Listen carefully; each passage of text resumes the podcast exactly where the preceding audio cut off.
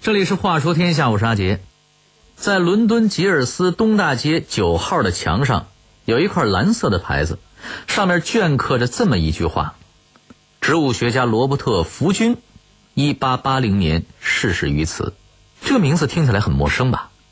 不仅您陌生，很多英国人都快把他给忘了。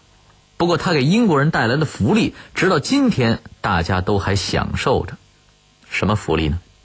这么说吧。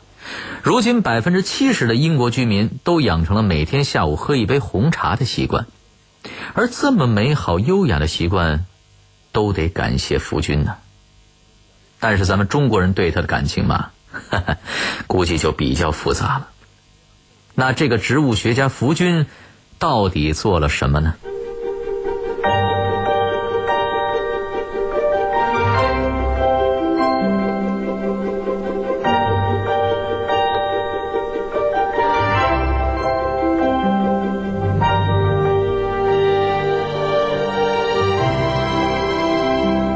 一个英国的植物学家潜入中国，他身负怎样的使命？第一次行动，他获取了哪些成果？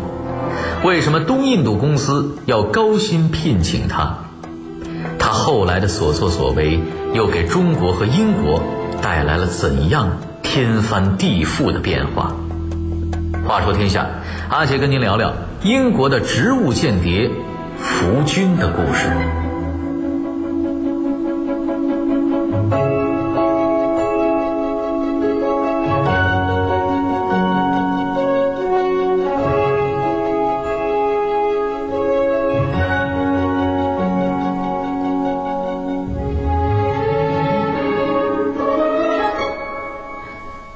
是最早开始喝茶的国家，早在公元前二世纪，咱们就开始种植茶树了。但直到十六世纪中叶，茶叶才逐渐的传到欧洲。不过一开始啊，欧洲人对茶的印象并不好。有这么一个故事，说是在一七七二年的斯德哥尔摩的皇宫里，瑞典国王头戴皇冠，手握权杖，坐在龙椅上。一位大臣向他呈报说。从遥远的东方传来了一种神奇的树叶，正在宫外引起轩然大波呢。人们担心饮了这些东西啊会被毒死。为了一辨真伪，国王叫人把一对被判死刑的孪生兄弟押进了皇宫，命令他们说：“你俩一人每天饮茶，一人每天饮咖啡，坚持这么做就能免去死罪。”六十年后。哥俩中喝咖啡的那位因病过世，再过十多年，饮茶的那位无疾而终。咱们说这段故事啊，并不是为了比较咖啡和茶哪种更有益于身体，主要想说明的是，在十六世纪，欧洲人认为茶是一种有毒之物。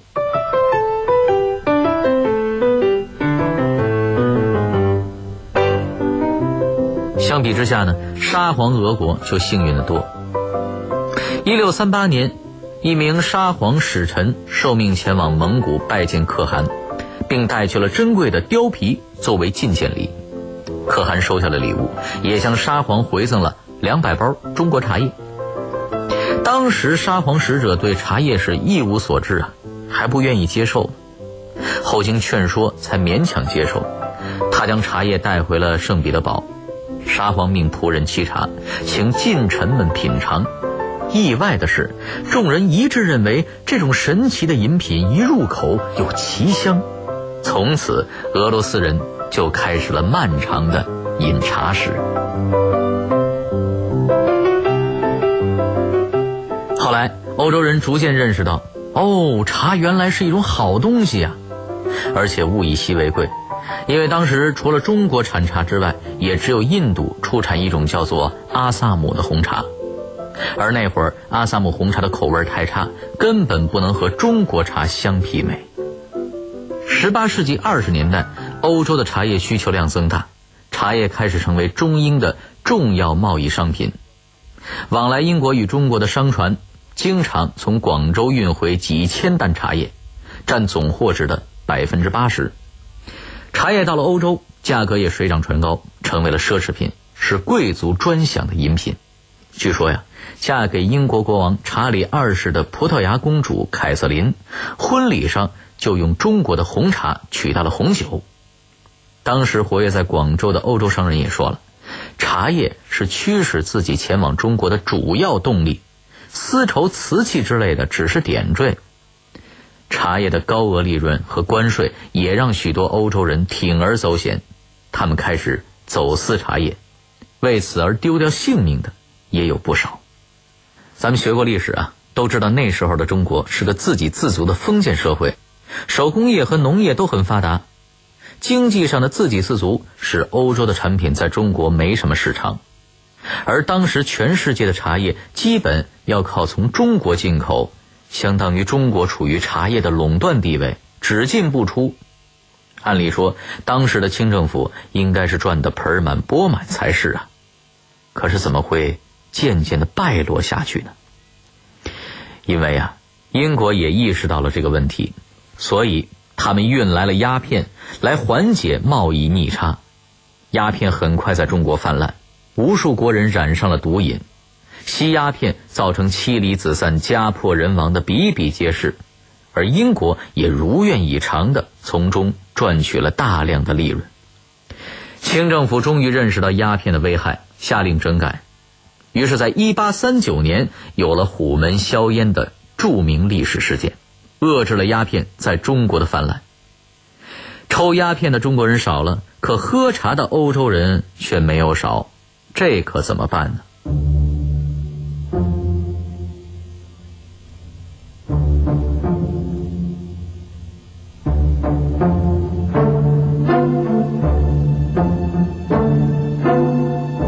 八四八年八月的一天，一个英国人坐在印度的寓所里，穿着清朝人的衣服，正准备给自己剃个清朝人的发型。这个人是谁？他为什么要打扮成大清百姓的模样呢？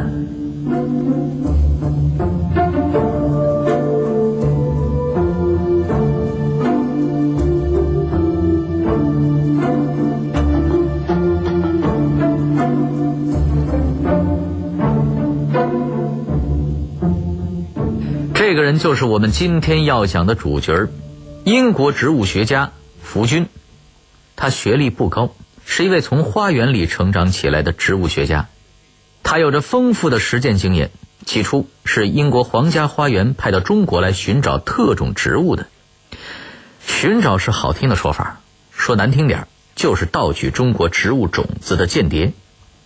最初进入中国时，福军主要是靠单打独斗。不过，由于福军的语言学习能力比较强，很快就学会了简单的中文。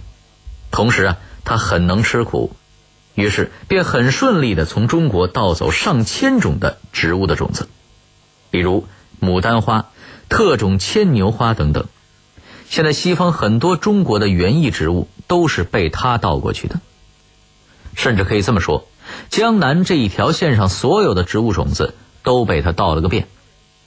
后来的植物间谍要想有新发现，就只能去喜马拉雅山一带找了。而福军这次剃头是为了第二次出山，这次请他的东家是东印度公司。在18世纪初，这家公司垄断了全世界三分之一的贸易，不仅中国的鸦片贸易是这家公司垄断的，而且出口中国茶叶到欧洲也是他垄断的。鸦片战争之后，东印度公司的鸦片生意受到了很大打击。接着，英国也取消了东印度公司茶叶进口的垄断权，失去了茶叶的垄断地位。该如何重新取得行业优势，成为了东印度公司首要解决的问题。后来，他们想到了一个办法，那就是自己种茶树。可是，清政府是不允许欧洲商人进入中国内地的。茶的制作方法也是保密的，所以欧洲人虽然喝了一百年的茶，可却连茶树长什么样都不知道，也不知道红茶和绿茶的来源其实是同一种植物。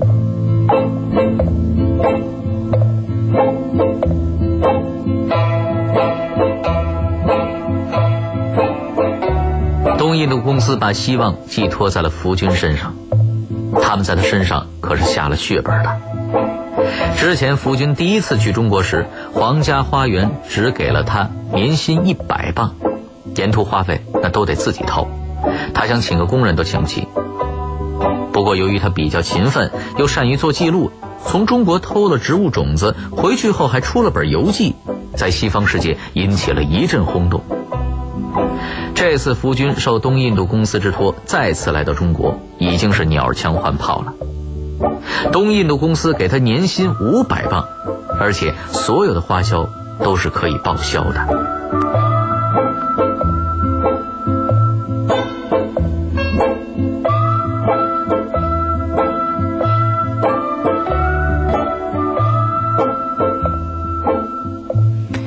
一个月后，换了装、剃了头的福军从上海口岸上岸了。根据《南京条约》规定，开放广州、上海、厦门、福州及宁波等为通商口岸，欧洲商人只能在这个范围内活动，不可以深入内地。如果被发现，就会被杀头。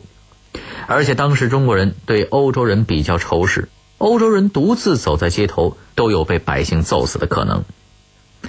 不过呀。夫君之前在中国生活的经历和他的轻视装扮，给了他很大的便利。他先过了俩苦力，接着乔装成南方的商人，向产茶圣地安徽的松罗山和福建的武夷山进发了。有朋友可能会好奇啊，这亚洲人装中国人看不出来也就算了，金发碧眼的欧洲人装中国人，怎么可能看不出来呢？因为啊，那时候中国比较封闭。很多乡下人没有见过外国人，都不知道外国人长啥样。而福军穿着中国衣服，说着中国话，用着筷子吃饭，再加上身边有两个中国苦力帮他打掩护，也就能蒙混过关了。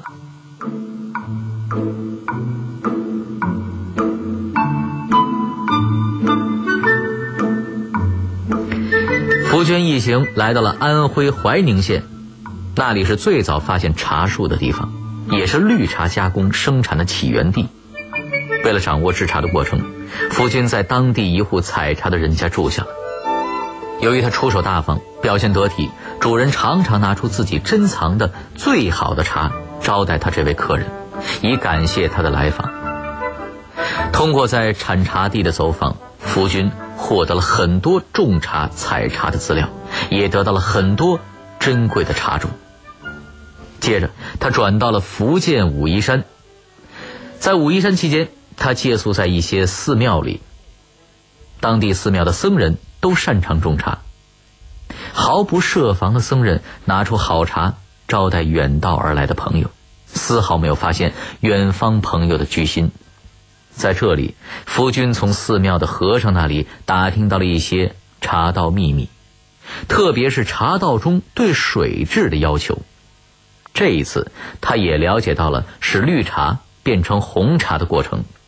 原来呀，做红茶需要对茶叶进行发酵处理，从而使茶叶的颜色变暗。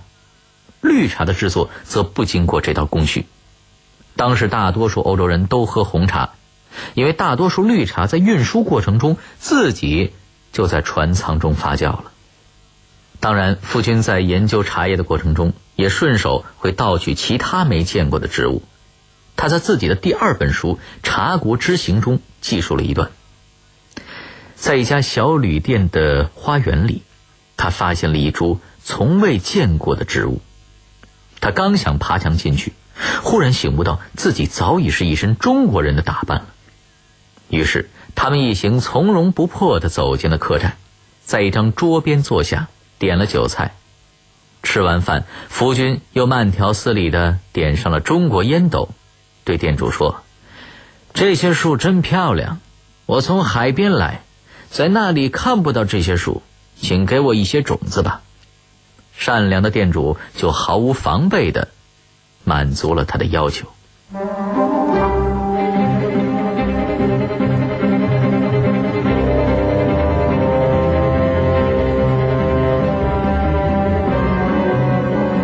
夫君盗取了这么多珍贵植物种子和树苗，可以顺利的把它们运到万里之外的印度种植吗？第一次运到印度的茶苗成活率并不高这是为什么呢？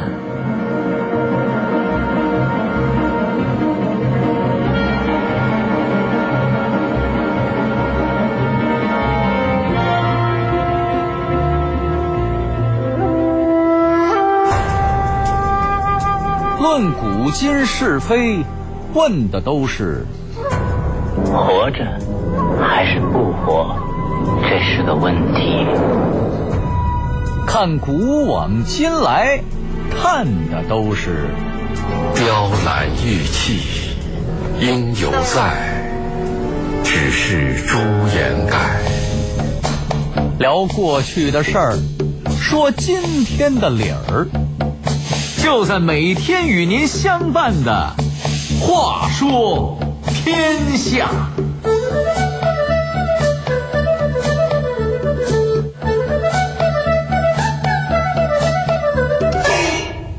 夫君托人把从武夷山盗取的茶苗都运到了印度，并跑到大吉岭一带去种植。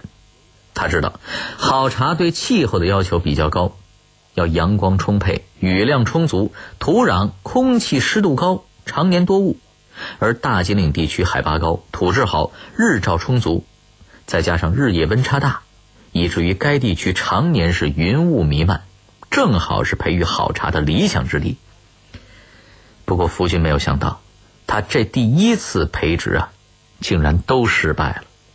为什么呢？后来发现，原来是因为东印度公司管理比较落后，管茶园的人是一个非常自负而又不懂得种茶技术的人。人家浇水直接来了一个大水闷灌，把茶根啊全都给泡烂了。夫君费了半天劲儿偷运，结果最终只有六十株成活。远在中国的福军听到这个消息后，意识到光有好茶苗，没有有经验的种茶摘茶工人也是不行的。于是，在一八五一年，在福军回印度的时候，除了又运送了大批茶苗和茶种之外，还招聘了八名中国种茶和制茶的工人和他一起上了路，并好吃好喝的伺候着。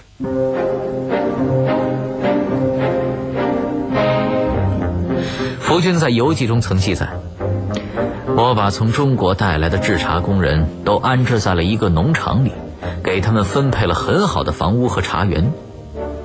为了帮他们在一个陌生的地方安顿下来，一切能做的都给他们做了。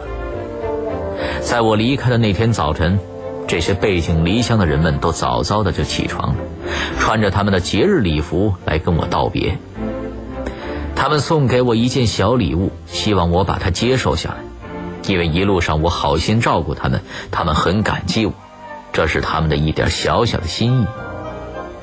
这个礼物我当然是拒绝了。我告诉他们，他们现在正做着的工作是我一直梦想着要实现的。我自己对他们很友好，我也采取了很多措施，让其他人尽量友好的对待他们。从我开始聘请他们，一直到离开他们，把他们留在这山间的新家，我从来没有惹他们生过气。中国制茶工人的到来，完全改变了之前的状况。一八六六年，在英国人消费的茶叶中，只有百分之四来自印度；到了一九零三年，这个比率却上升到了百分之五十九。后来，在世界上销售给西方人的茶叶中，中国茶叶所占的比率由过去的百分之九十下降到了百分之十。福军为英国的贡献不可谓不大。现在著名的世界茶王阿萨姆红茶以前口感非常差，正是因为有了福军盗取的中国武夷山茶做嫁接，才有了今天的口感。不仅阿萨姆红茶、西兰茶、大吉岭茶，其实。他们都有一个共同的祖先，那就是中国茶。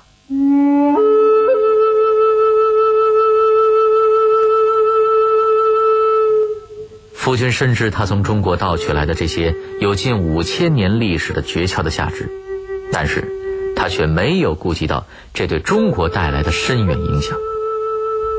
中国失去了赚钱的机会，中国的茶叶生产也因此。受到了严重的打击，这也彻底改变了中国在世界经济中的地位。一八五三年到一八五六年，福军又到中国待了三年，目的是进一步了解花茶的制作技术，招聘更多的中国茶叶工人到印度去帮助东印度公司扩大茶叶种植的规模。与此同时，在印度境内的喜马拉雅山的山坡上，茶叶产量不断增加。中国人却一直不明白自己的茶叶机密到底是怎样泄露出去的。夫君的晚年默默无闻，英国王室既没有给他颁发勋章，也没有让他从给英国带来的贸易收益中提成，但他生活的并不拮据。现在在中国，只有在杭州茶叶研究中心能够看到福军写的书，却很少有人知道他曾在中国充当过英国的职务间谍。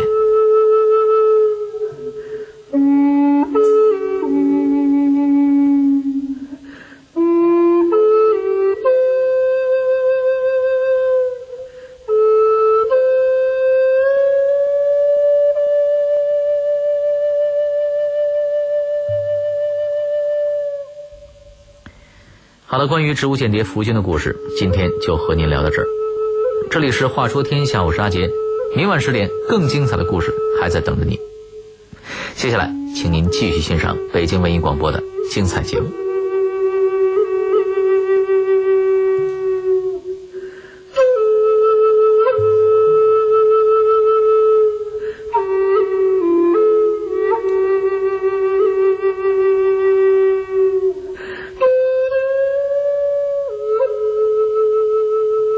七点六。